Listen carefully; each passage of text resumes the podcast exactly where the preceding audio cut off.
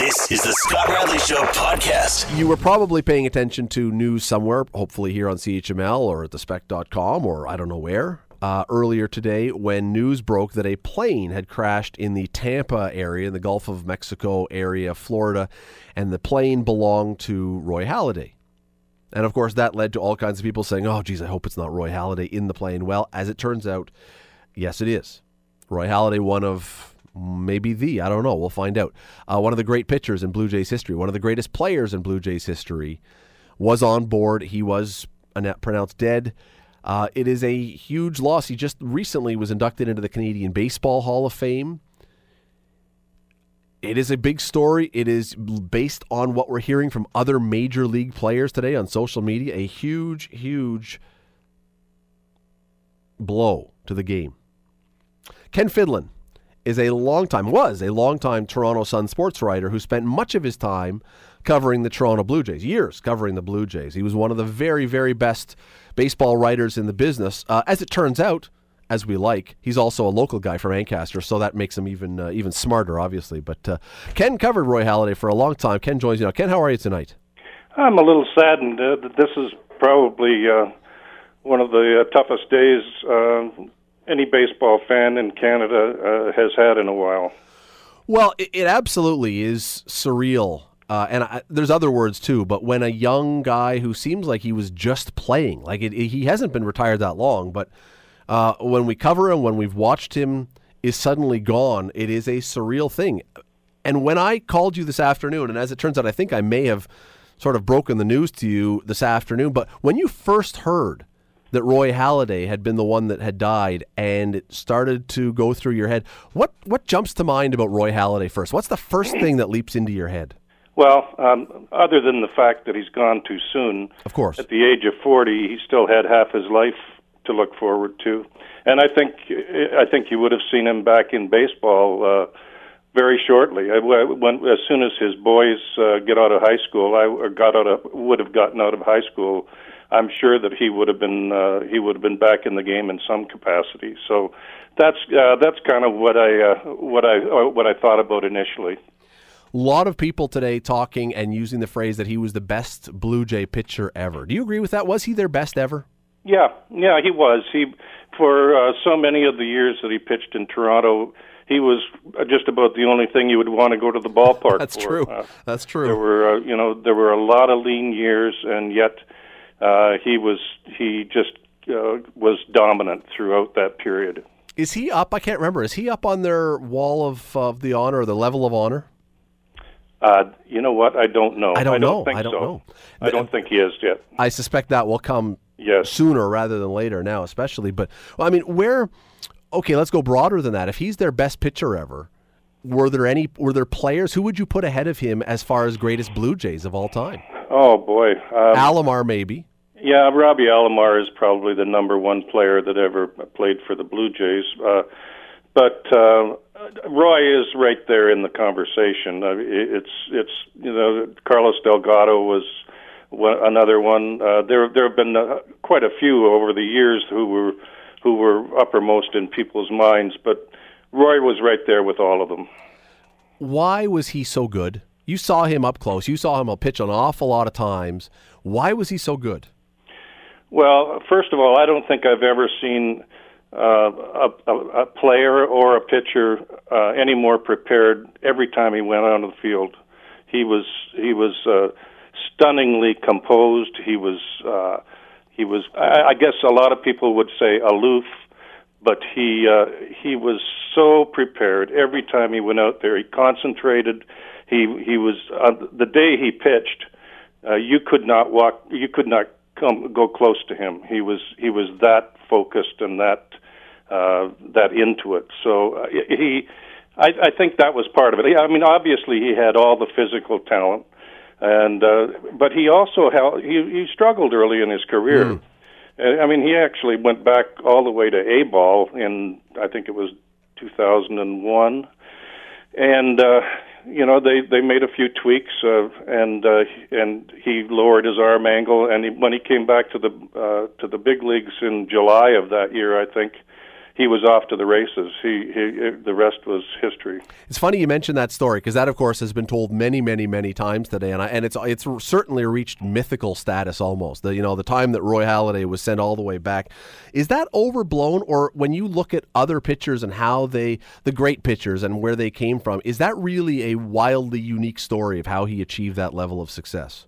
Oh, I, I don't think it's unique. I think a lot of pitchers take a few steps forward and then a few steps back before they really get it. Um, I think uh, I think Roy was always considered to be a premier talent, and uh, but uh, he just needed to he needed a few tweaks.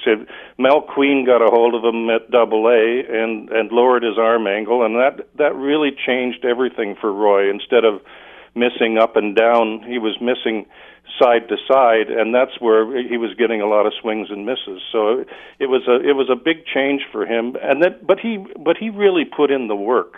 And uh, as I say, I, I don't think I've ever seen anybody who worked any harder than him. Jose Bautista might have come close, but but uh, Roy was just so dialed in. But you get so lucky when you work hard, don't you?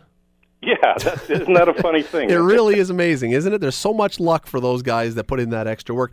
You know, it's an interesting story because I remember talking to John Axford, who's another local guy. Of course, a major league pitcher, was a closer, still is a closer. Mm-hmm. And when he had all kinds of problems, he went down to the minors, and the same pitching coach, Mel Queen, who had fixed Roy Halladay, did the exact same thing with him. And it obviously not to the same degree, but it got him to the big leagues. I'm wondering how many other guys looked at the Roy Halladay – model and said, "Well, why don't I just do that then?"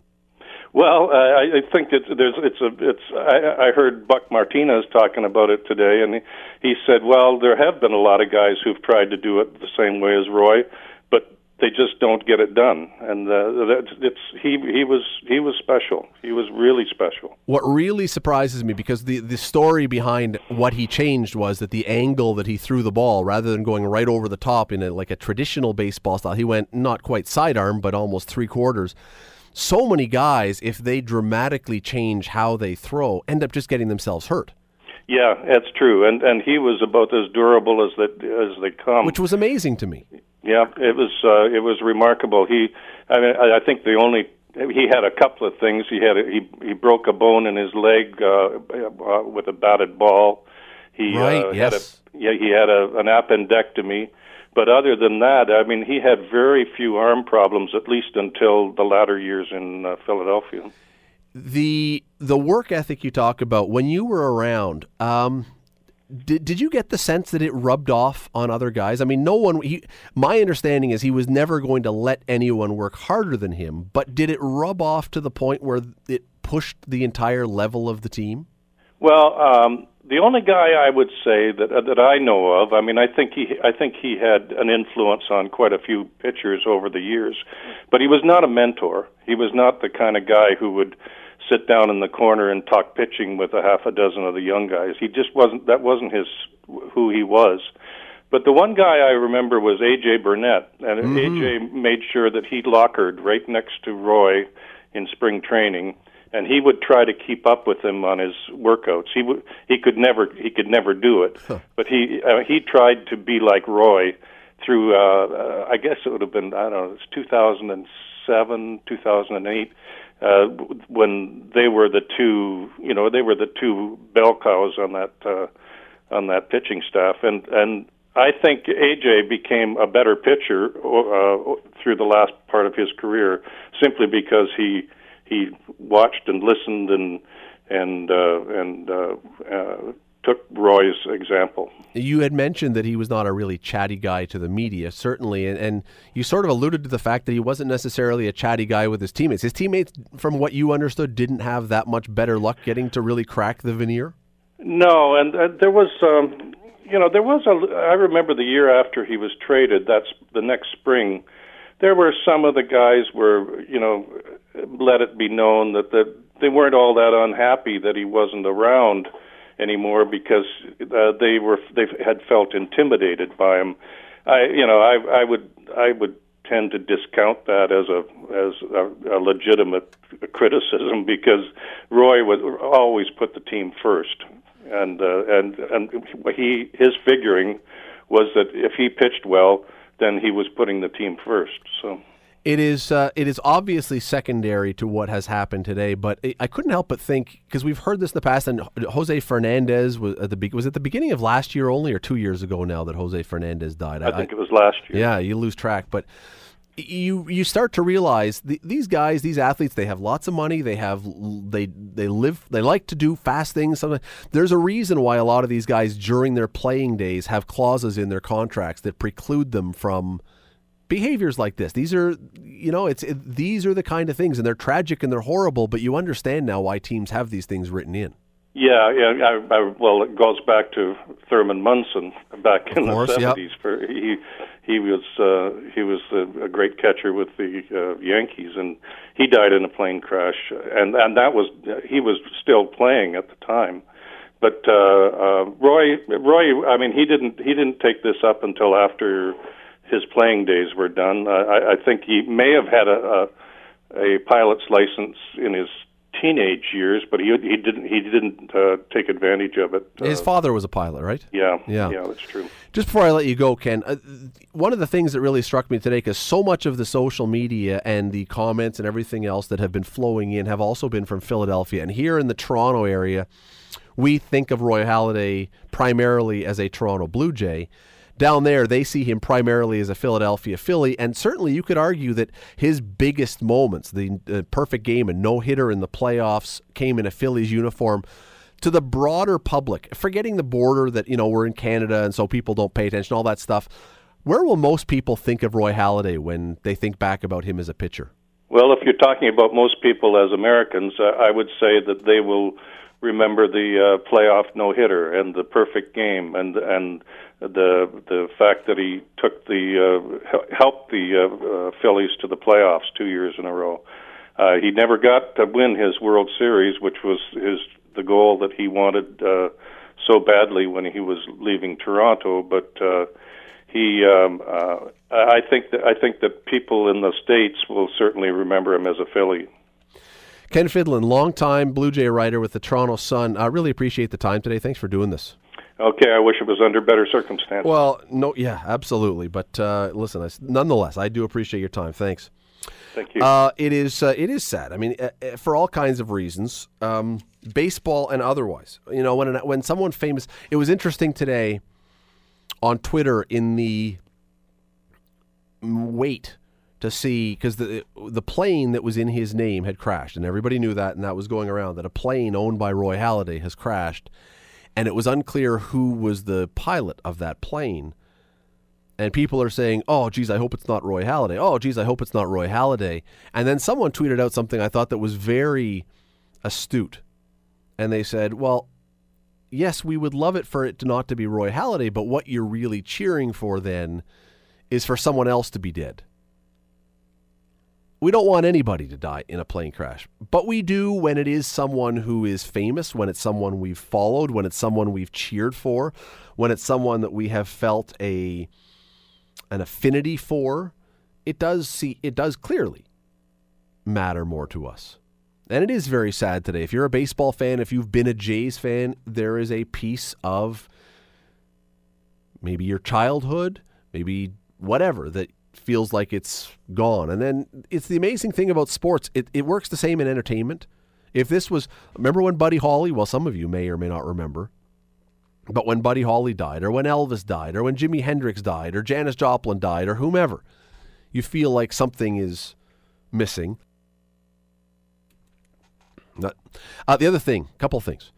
Uh, one of the odd coincidences now, the top two pitchers for the 2003 Toronto Blue Jays have both now passed away in separate small plane crashes. Roy Halladay today, Cory Lidle a few years ago. Remember that name? Cory Lidle. His plane, very small plane, crashed into a building in New York City a number of years ago. Uh, but the other thing, just to um, sort of wrap this Roy Halladay connection up, when the Jays finally traded Roy Halladay, they traded him to, obviously to the Philadelphia Phillies.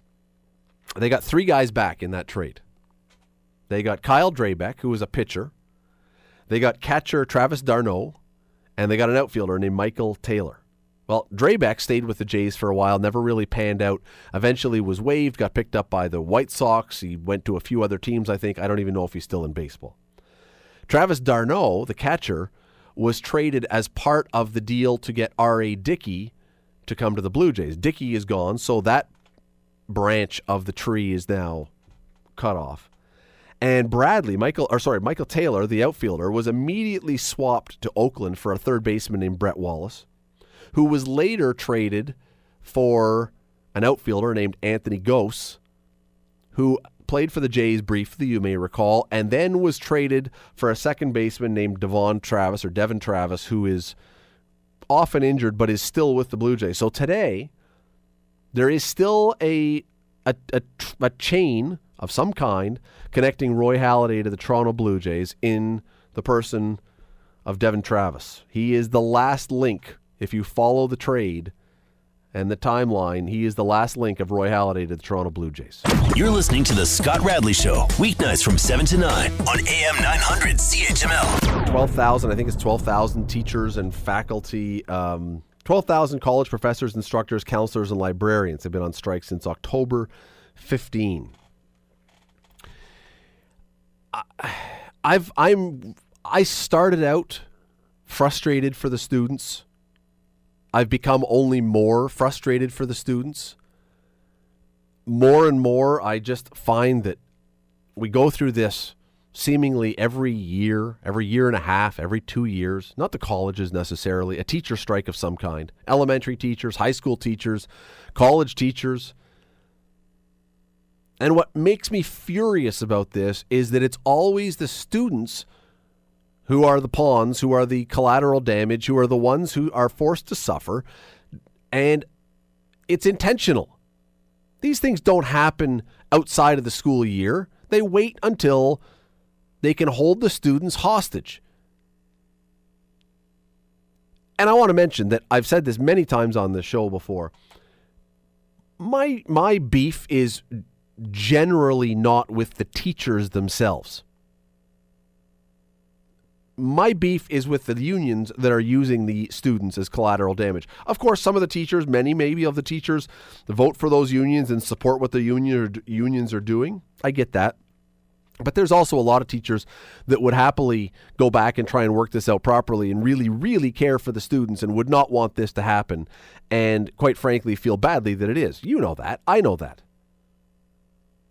But over and over and over, as I say, it seems like every year or year and a half or two years, we have another one of these where we're talking about students being held out there, being held out to dry, being hung out to dry with no, they have no leverage. They have no ability. In, in cases of elementary school students, it's the parents who are being held out to dry. And what happens? Well, what happens is because the students are being used as pawns and because the students are being used as collateral damage, the government panics and gives the teachers' unions pretty much all they want. That's what happens. That's how these things end. The teachers' unions, in this case, in the elementary and the high school, they, they're not dumb people they get, hey, if we can really inconvenience the students as much as humanly possible, pressure will build on the government and they will give us everything we want. But this is just so completely unfair to the students. So completely unfair to the students. 500,000 of them sitting out there with no classes, watching their semester fritter away. Several weeks ago, several yeah, several weeks ago, we were chatting with, remember, we had the student on who had started this petition to make sure they were going to get a refund on their tuition. Well, there's still, that I know of, there's still been no promises of that. We don't even know if they're going to get their tuition back. We we hope. At that time, we were told, well, don't worry about that because we're going to get their school year in. We're going to get their semester in, even if we have to keep school open a little later. Well, at this point, I mean, are you going to run right through Christmas? Or are you going to continue after Christmas and then run a month or month and a half if it goes that long into the summer vacation? What about the fact that the students have to, many of them work to pay for their tuition, who need to go have summer jobs, who may have something lined up to, in fact, help them with the career they are trying to chase? It's not as simple as just saying, ah, whatever. We'll we'll get to you when we get to you. You can you can wait for us. We'll help you, but don't worry. We'll get. That's not no. That's not how this works. That's not right. That's not fair. What do you think about this? 905 645 3221 or star 9900. Whose side are you taking on this one right now? Do you put it another way? Do you care? Because if you don't have a kid in college, and as it turns out, I don't. So I don't have a dog in this fight that way. I don't have blood in the water in this particular case. But so for some people, it's no big deal, I suppose. But who who do you side with in this? I am just tired. I am tired of the teachers, and I'm I'm counting this as a teachers union, even though technically it's not really in the same category. But I'm tired of the teachers unions holding kids, holding young people, holding students hostage. It's not right. It's not fair. Interestingly, by the way, that to that uh, petition that was being signed, it's up to 127,481 people have signed this petition, demanding that they get a refund on their tuition when when this is done. They should get a refund on their tuition plus interest, quite frankly. But there's the next point. How if this thing works the way teacher strikes generally work, as I say, the government will panic. We're getting closer to a provincial election. Kathleen Wynne doesn't want a college strike to take up a whole semester. It's never happened before that a semester has been lost. She's not going to want that to happen. So eventually, when the pressure builds and the pressure builds and the pressure builds, they'll give pretty much everything that the teachers, the professors, the instructors want. That's how this thing works. But what the instructors want, or at least what their unions want, apparently is going to cost the taxpayer $250 million extra a year. Where's that money coming from? Well, you know what? It's not out of Kathleen Wynne's pocket. It's not out of any ruling government's pocket. It's out of our pocket and out of the students' pockets who have to now pay even greater tuitions if they go there. So the grants to go to schools and the tuitions are going to go up. Students, not only now have they potentially lost a number of weeks, depending how it goes, but now when they do go back, chances are their tuitions are going to go up to call, to cover whatever is given. Or or the government will say, "Well, no, we are going to protect our students from having to pay greater tuitions." And then you know where that money's coming from? Well, from the same pot because how many of these students, many of them are paying their own way, but a lot of other ones, mom or dad are helping. And you know what? Mom or dad's taxes are going to go up. Or when they finish college and they get out into the workforce and they start paying taxes, guess what? They're going to have more taxes to pay. One way or another, you end up paying for it. This is how things work. This is how taxes work. They're not they're not hidden, they're not lost. You pay for it. I'm I, am i am just tired. I am tired of all these work stoppages affecting kids.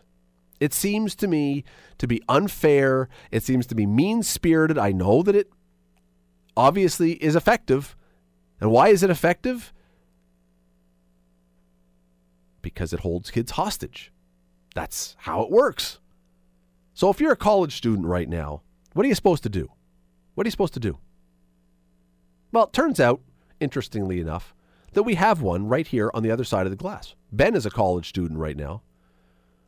What do you, I mean, uh, you're working here, which good for you because you have a job in the evenings, but what are all your classmates? What are all your, what are all your friends doing when the, when the strike is on?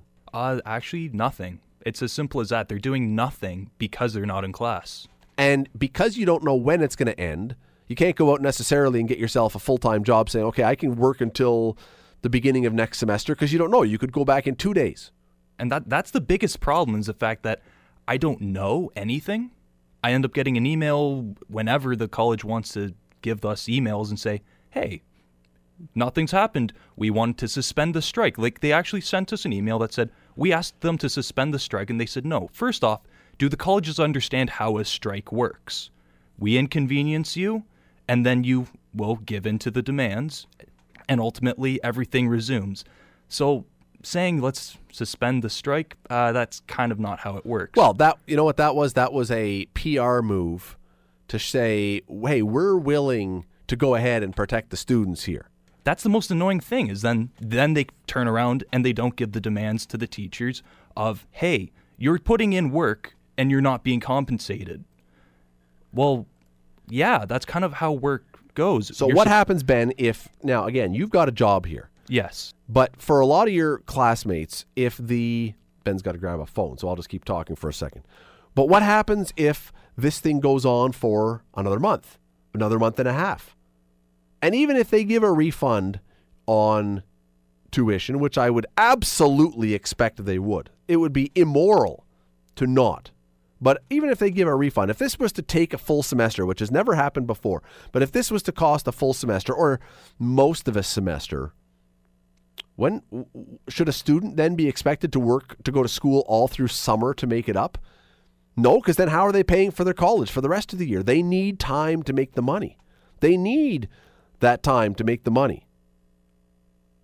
It just it's it's completely it's completely unfair to the students. And again, for for for people like Ben, so let's say now you have to do an extra semester at the end of this thing. You know, you got to go back for another semester. Well, you know what? You've you've tried to line up jobs. There's people. It is it is intentionally it is intentionally inconveniencing the students. That's all this is doing. That's all this is doing. The students are pawns in this fight, as they are when the elementary teachers go out, as they are when the high school teachers go out. And they know that, and they know that that's the effective leverage, that's the effective fulcrum they have because people don't want students to be inconvenienced. And that will be the pressure point that will cause the government to give in. And what will the government give in with? Not the government's money. It's not the government's money. The government has no money of its own. The government literally has not one dime of its own. The government will is negotiating with our money so the very students who are being inconvenienced eventually they and their parents and their families will be further taxed or further charged just for the privilege of allowing them to go back into school. Now, some people, I understand, uh, there are some issues in this discussion that are worth certainly worth having. I I am not, by the way, sitting here arguing that teachers should never have raises, that teachers should not have some security in their job. I, I am not arguing that at all. It just seems to me that if you're talking about a difference of $250 million a year for colleges, we're not talking about, hey, let's be, um, let's do this incrementally over a whole lot of years and little by little we'll try and work towards it. No, this is, this is going for it. This is going for it and, and making sure that this is going to be very, very difficult. But anyway, what happens when, when, let's say this thing goes on for another three weeks, which wouldn't surprise me whatsoever. What, what then for you and your classmates? Quite literally, we're going to sit around and we're going to wait, cross our fingers, and eventually, like you said, we're going to get taxed or tuition raises. It's one or the other because the government's not going to do it. And what happens if they say you got to come back in the summertime to take your course to catch up? Which they probably will, because as of right now, this semester we're currently in has been pushed to January. It's going to extend into January. What that means about like a Christmas break beats me. But You know what? You know what else I'll say about this? And this is the other thing that years ago, I had to take my car in for a repair, and when I called ahead of time, they told me bring it in at nine. No, they said bring it in at ten, and we'll have it out by two. It's going to be a four-hour job. I said okay, and they told me they gave me a quote on what it was going to be, based on four hours of labor, starting at 10 a.m. So I take it in. I get there at 10 or a little before 10. And by 11:30 they still have not taken my car into the garage. They've been backed up. So I go to the front desk and I said, "I'm sorry, I'm going to have to leave cuz I have an appointment at 2:30. You said it would be done by 2. I can't you don't I don't have time for it to be done anymore. So let's reschedule." And the guy goes, "Oh no, no, wait a second. We'll get it done by 2." And I said, wait, you quoted me a price that required four hours of labor. And now you're saying you can do it in two hours of labor. So what you're telling me is that you, first of all, didn't need all that time. It was a ripoff, and you could have done a lot more. You're, you're giving me the gears. Well, my long way of getting to it is we've also heard, oh, no, we'll get this in. We'll squeeze in the stuff. If you're at a college, and let's say they settled tomorrow, and they say we just need an extra week to cram this in. Well, then what does it say about the curriculum if so many of these courses could lose three weeks and make it up in one week? What that says to me is why aren't you teaching more? Why aren't you giving more value for the money to begin with?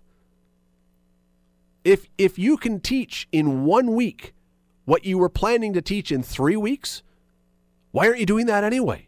That's actually the hard thing about that is that they're going to condense those 3 weeks. So it's not even the matter of teaching, it's the fact that you're going to be just here's here's your stack of papers, pick and choose what you can do on time. It's like cuz here you go. Here's 3 weeks of work in 1 week. Rick just wrote in, I'm absolutely on the side of the students. This strike sickens me.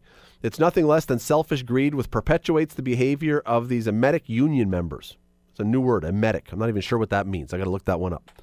We need a government with testicular fortitude to legislate them back to work with no concessions. Unfortunately, we don't have such a government. See, I'm not again, Rick is Rick is hardline. I'm reasonably hardline. I'm not arguing they should never get anything. I'm not arguing that the the teachers sorry, cough break. I'm not arguing that the teachers should be given nothing and should never get raises and never get anything. But his idea about saying, you know what, uh, you're hurting the students. I don't think you can legislate them back to work. I don't think that you can argue. Well, can you argue that teachers, that professors, that instructors are an essential service? Because that's really who in this province you're allowed to legislate back to work. If the police said we're not going to work, you could legislate them back to work because or fire fighters. But I don't know if you could legislate instructors back to work unless they were an essential service. Maybe that's what you do. You say all teachers in this province, from kindergarten, junior kindergarten to postgraduate school, are essential services. No strikes. Wonder how that would play. I know who would be happy for it. All the parents of students and students. I know who wouldn't be happy for it. Love to hear your thoughts. Radley at 900CHML.com. You're entitled to have a completely different point of view. I will listen to you. I just love to have the conversation because it seems to me this is grossly, grossly unfair for our students, as it is every time this happens. And it happens way, way too often. You're listening to The Scott Radley Show, weeknights from 7 to 9 on AM 900 CHML. Late last week, we passed the 100 days before the Winter Olympics opens milestone. I think it was Thursday that that was happening. So now, in just under 100 days, our athletes are going to be heading to South Korea, to Pyeongchang, to compete there. And that would normally be we will we'll be we maybe we are very excited, but we would be probably even more talking about it more excited. But we know what's going on in that region of the world. So what should we be expecting when they get there? Michael Heine is the director of the International Center of Olympic Studies at Western University. He's been on this show before. We love having him back. Uh, he joins us again. Michael, thanks for doing this tonight. Sure thing. Thanks for having me. Now, when I say what would we expect, normally what I'd be talking about is medal performances and our performance on the field by Canada's athletes, and we will get to that. But in this case, as I say, the, the biggest spotlight on the planet is going to be played out just 40 kilometers from North Korea. When you look at this, should athletes be concerned by what's going on? That is extremely difficult to say. I mean, we're all concerned. We know uh, the the amount of tension that surrounds that area, and an Olympic venue, as you said, which is what 40 kilometers to the south of the dividing dividing line between North and South Korea. So, well, let's start with the IOC. The IOC is concerned, as we can imagine, but they do not have a plan B. It's too late now to shift the venue there's just too much organizational work involved. The IOC is committed to hosting the games in Pyeongchang and in South Korea. Um, the politics are, of course, pretty volatile right now. On the other hand, as we know, President Trump is in South Korea right now, and so far he has been fairly conciliatory as far as his own political statements are concerned. And also true for North Korea. There haven't been any belligerent statements for the last four or five weeks. So I would assume that there are some behind the scenes negotiations or attempts to establish contacts going on, which might play well for the Olympic Games. But the concerns remain, of course. Well, and look, the reality is that I think we would expect that regardless of who is you know, what crazy dictator may have his finger over the buttons of whatever. Chances are nothing is going to happen. That, I mean, I, I think that's a fair thing. Chances are nothing is going to happen. And yet, the flip side, I can't help but think that if Kim Jong un was ever going to do something that is completely nutty, having thousands of athletes in the eyes of the entire world, this this would be a chance to make a mark. This would be this. It's right in his backyard, basically. This is a chance to do something that would really be spectacular in the worst possible way. In the worst possible way, you you have it exactly right in that sense. But it would be, of course, a suicidal mark, and it would lead to the eradication of two countries. We could almost certainly assume, and if you want to spin this line of thinking forward, then you would also have to say that the North Koreans, in fact, have no stake in the Olympic Games because they are not feeling any team, you know. So, but having said all of this, that is probably our worst nightmare, and it's an extremely unlikely thing to occur. Well, and we did we not have terrorist uh, concerns around Athens because it was right after 9/11, and in London there were terror concerns. I mean, th- this is not new, is it? It isn't. It, it is not. Terror concerns always surround the games because they are such a high-profile political target, as you just observed. Uh, but this is a state-level um, debate that we're having in, in particular between the United States administration and the North Korean leadership.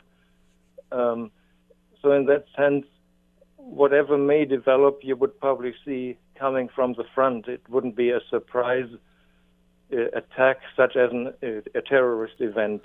From that point of view, the politics are more visible. The tensions are high, and I'm not sure that that might not induce some athletes simply to stay away. It's a very uncertain situation. Have we ever had an Olympics before where that was the circumstance? Because again, we talked about we have had terror threats, but to have something that is a games that is essentially placed in the middle of the most volatile or one of the most volatile spots on earth, have we ever had that before? Well, yes and no, but don't forget the Cold War when we had the Olympics played out between the Eastern and the Western blocks who were looking at each other from behind the barrels of their atomic weapons, you know.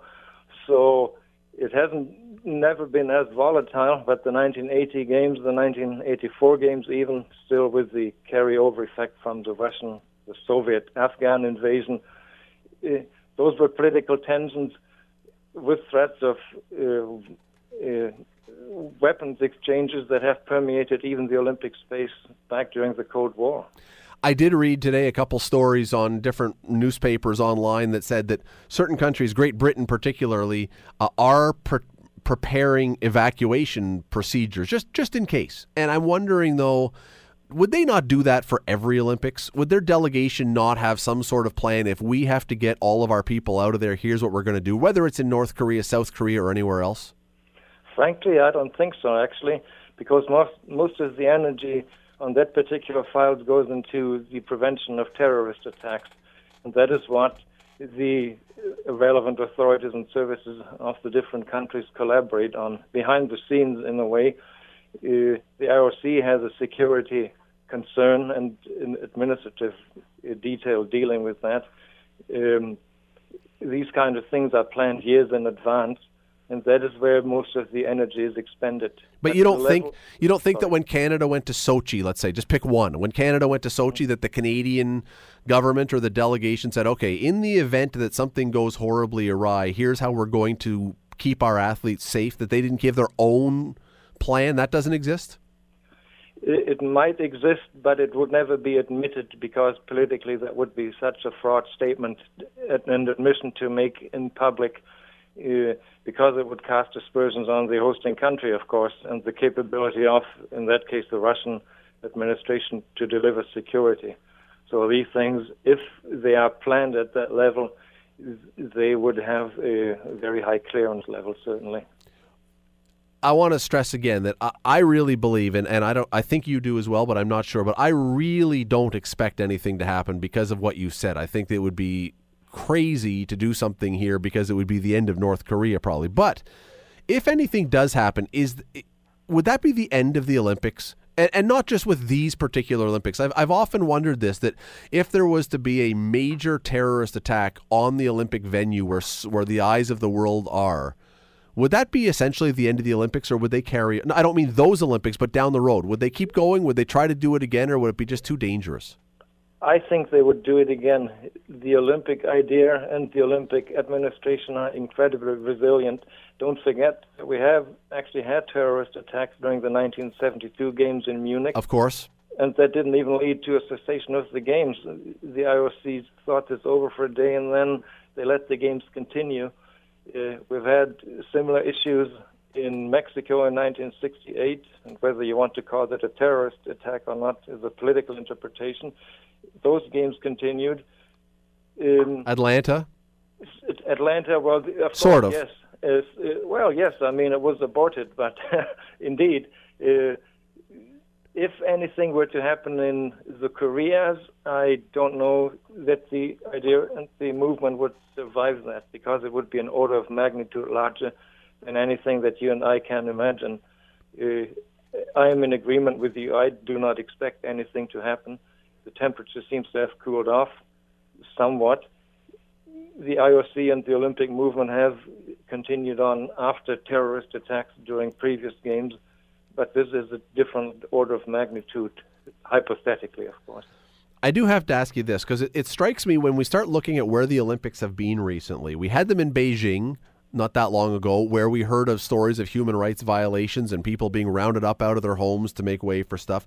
We've had them in Sochi, where we have with uh, what's that movie that just came out, um, all about the drug cheating in uh, mm, I know Icarus. I Icarus, yeah. So we know about we, we know about the massive scale cheating, and we know about fifty billion or something dollars of Russian taxpayers' money being spent. We had games in Rio placed there, where the the country basically is impoverished and the government is broke, but they wanted them to spend billions on facilities.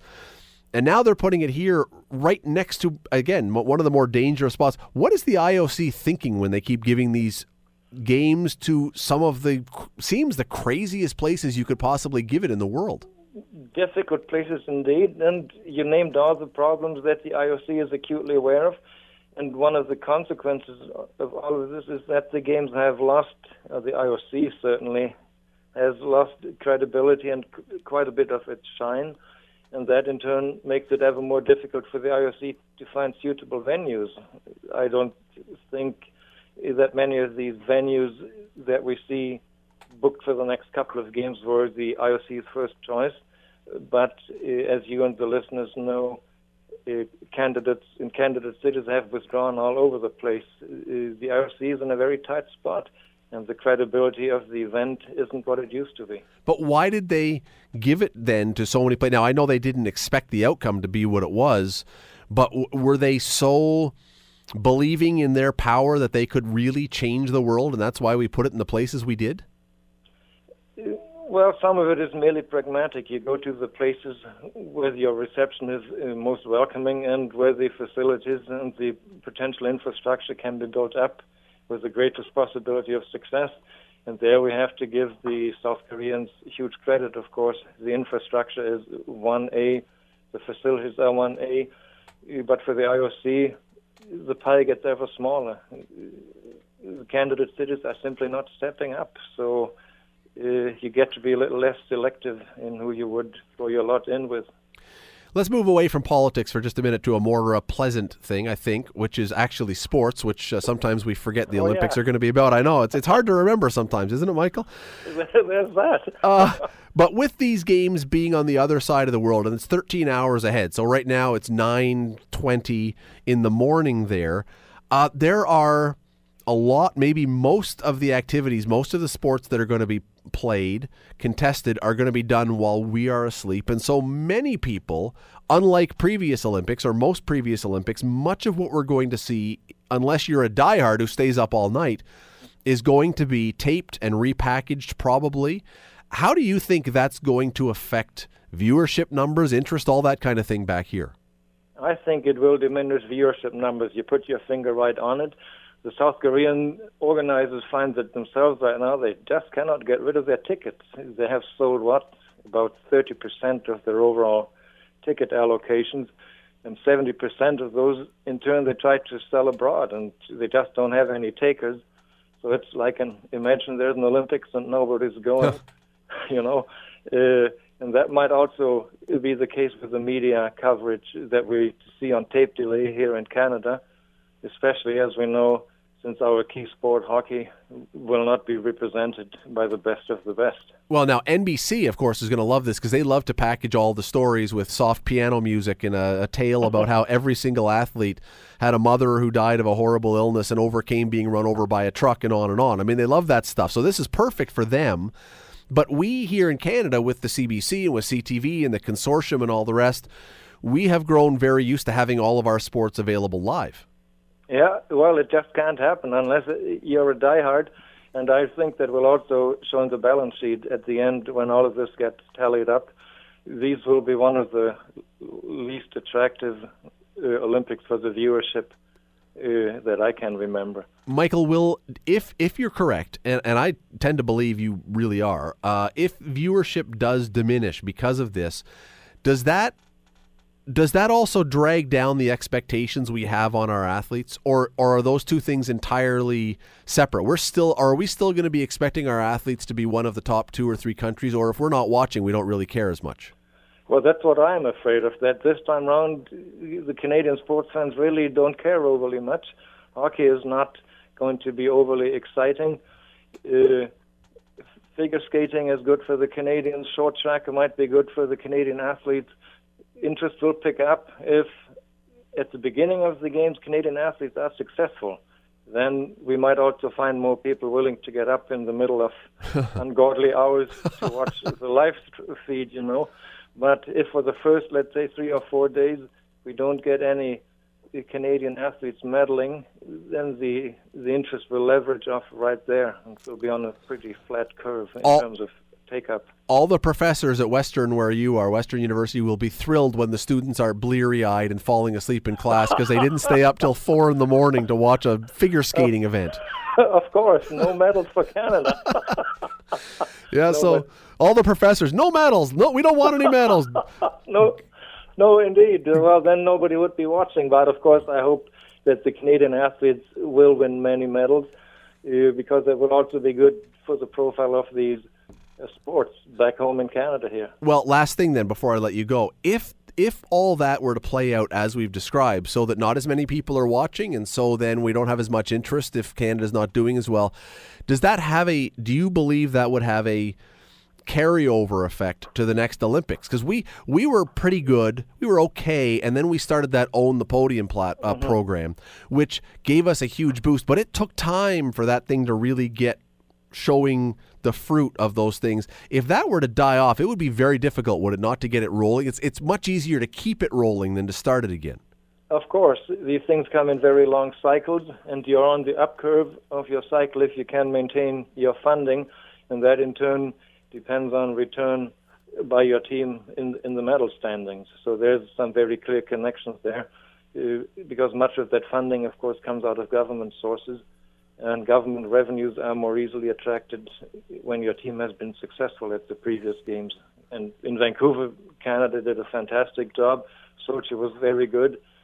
I am not quite sure what to expect this time around but the money curve has flattened out already, which means in the future you can see some of these sports having difficulty in maintaining their profile. What Canada needs, because we're always best when we introduce a new sport. When synchronized swimming came in, we dominated, and then when snowboarding came in, we dominated, and when da- when uh, trick skiing or when freestyle skiing came in, we need to start creating new sports every time so we can win more medals. That's a brilliant idea. I know. I'm, I'm on it. Winter's the startup cost. yeah, pol- polar bear dip synchronized swimming. Excellent idea. As long as I only have to watch. yeah, that's right. gold medal for Canada for the first two Olympics. Then we move on to something else. Uh, Michael Heine, director of the International Center of Olympic Studies at Western University. Always love having you on. Thanks for the time tonight. Thanks for having me. That Ben, I think, I may have just stumbled onto something polar bear dip synchronized swimming. It's going to be a very short program. You basically dive in, you d- both like together thrust a leg into the air and then spin around and then you jump out and it's whoever does it better in those 4 seconds you're in the water wins. And just don't slip on the ice. Well, you know that could be you could you could make it more exciting by like running and sliding on your butt into the ice together, synchronized, you know, s- slide splash. We as a country go back and look. I'm not making this up. Historically, Canadians have excelled, have done amazingly well anytime a new event is brought in. Go back to the very first, I think it was 84 when synchronized swimming was in for the first time. It was either 84 or 88. I think it was 84 in Los Angeles. Carolyn Waldo and Sylvie Frechette were our two stars. And we just kicked butt all over the all over the pond, all over the, the pool. I don't know if you remember this. Now you wouldn't, Ben. You weren't even born. But there was a woman for the U.S. team whose first name I can't remember. Her last name was Sprague, who was the wife of Toronto Blue Jays third baseman Ed Sprague. And she was the silver medalist. But we we did amazingly well in synchronized swimming, including in I don't think this event still stands because it really is one of the more ridiculous events that ever existed in the Olympics, which was solo synchronized swimming. Solo synchronized swimming. Th- just think through the concept of that. Anything you do, you're in synchronicity with yourself. It's impossible not to be synchronized unless you were to have a, a seizure of some kind in the water. How could you possibly not be in sync? But anyway, there was individual synchronized swimming. Uh, we did well in that. We did well in group and duo and everything else. Um, when we brought in snowboarding with Ross Rebagliati, remember Ross Rebagliati? This again before your time. Uh, he was the guy who eventually tested positive for marijuana and said, "Oh yeah, I'd been in a party before the night before, dude, and I got secondhand marijuana smoke, dude." Um, he kept his medal, but yeah, Ross Rebagliati was our like our toking gold medalist. And then other countries started to take it up, and we still do okay, but not as well. Then uh, the moguls and Canada kicked butt and all the moguls, and then other countries started to catch on. Every single time that trampoline, oh, trampoline in the Summer Olympics with Rosie MacLennan. Uh, you know, we are awesome in trampoline. Now, Rosie MacLennan has actually maintained it, so good for her. But that's another example. We are great when they bring in a new event. It's almost like they forget to tell the other countries until like two weeks before. But Canada's got a one year warm up period. So we can find someone who can do this. And then two weeks before the Olympics, they tell, you know, people in the Chechen area, oh, by the way, there's going to be synchronized billiards at next year's Olympics. And they have to frantically go around and find someone who can do synchronized billiards. But Canada's already been practicing for two years. And so we got that one, but uh, two, four years hence, when it's time to do it again, well, now they've actually prepared and we're kind of snookered. Pardon the pun. Didn't even think of that one when I started. We are great at the new events. So if we can think of any great new winter events, other than, and I like my idea, polar bear dip synchro swimming. That I think is a terrific idea. I don't know what else we could have. Oh, you know what we should bring back? This isn't a new event, and it's going to require a certain age of listener to know what I'm talking about. But once upon a time, on Wide World of Sports, the old ABC show on Saturday or Sunday afternoon, whenever it was, they had barrel jumping. Now, I don't know if you ever saw barrel jumping. This was one of the greatest events in the history of sports. You'd have some guy in some sort of one piece outfit with a really rudimentary little non protective helmet and skates. And they would have barrels, like literally barrels on the ice. And you would do a lap around the ice and then cut co- short and come up the middle and have to leap over the barrel and on your skates. And then if you cleared it, you'd go to two barrels and three barrels and on and on, which inev- invariably ended up with the poor schmuck getting to about five barrels, not clearing it, landing on it, almost breaking his back, but it was awesome. It was great television. That would be an Olympic sport that I would watch. And Canada would be terrific at that for the first time through. We would kick butt at barrel jumping. In fact, I think all the wide world of sports barrel jumping stuff was from Canada. And most of the guys had smoked a pack of du Mauriers and got hopped up on six or seven Molson Canadians to get up the nerve and then went and did it. They were all named Guy or Pierre, maybe Yves. They were all French Canadians and they all were, you know, loosened up and ready to go. And man, it was entertaining. That's what we need to bring back barrel jumping for the Winter Olympics. Let me know if you're with me on the barrel jumping. That that's a forgotten sport that we need to have. Ice fishing. How about ice fishing for a for a Winter Olympic sport that we could do? It would be Canada versus Minnesota in the finals. That would be a good one. Zamboni racing. I think Zamboni racing could be good. Might be slightly dangerous, but I think it would be it would be pretty good. Um, man, what else? I've often argued, I've often suggested that we should have figure skating, but as a survivor sport. That you have all the figure skaters on the ice at the same time doing their routine. And as you're jumping and spinning and everything, whoever falls down is eliminated. So the last person standing gets to be the champion. Royal Rumble figure skating. Royal Rumble figure skating. Yes.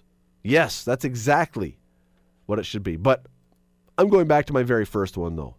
The polar bear dip synchronized swimming co-ed just to be fair let's this is where men can now participate I'm telling you that there's ratings to be found there there's gold in them hills go there the scott radley show. Weeknights from 7 to 9 on am 900 am 900 chml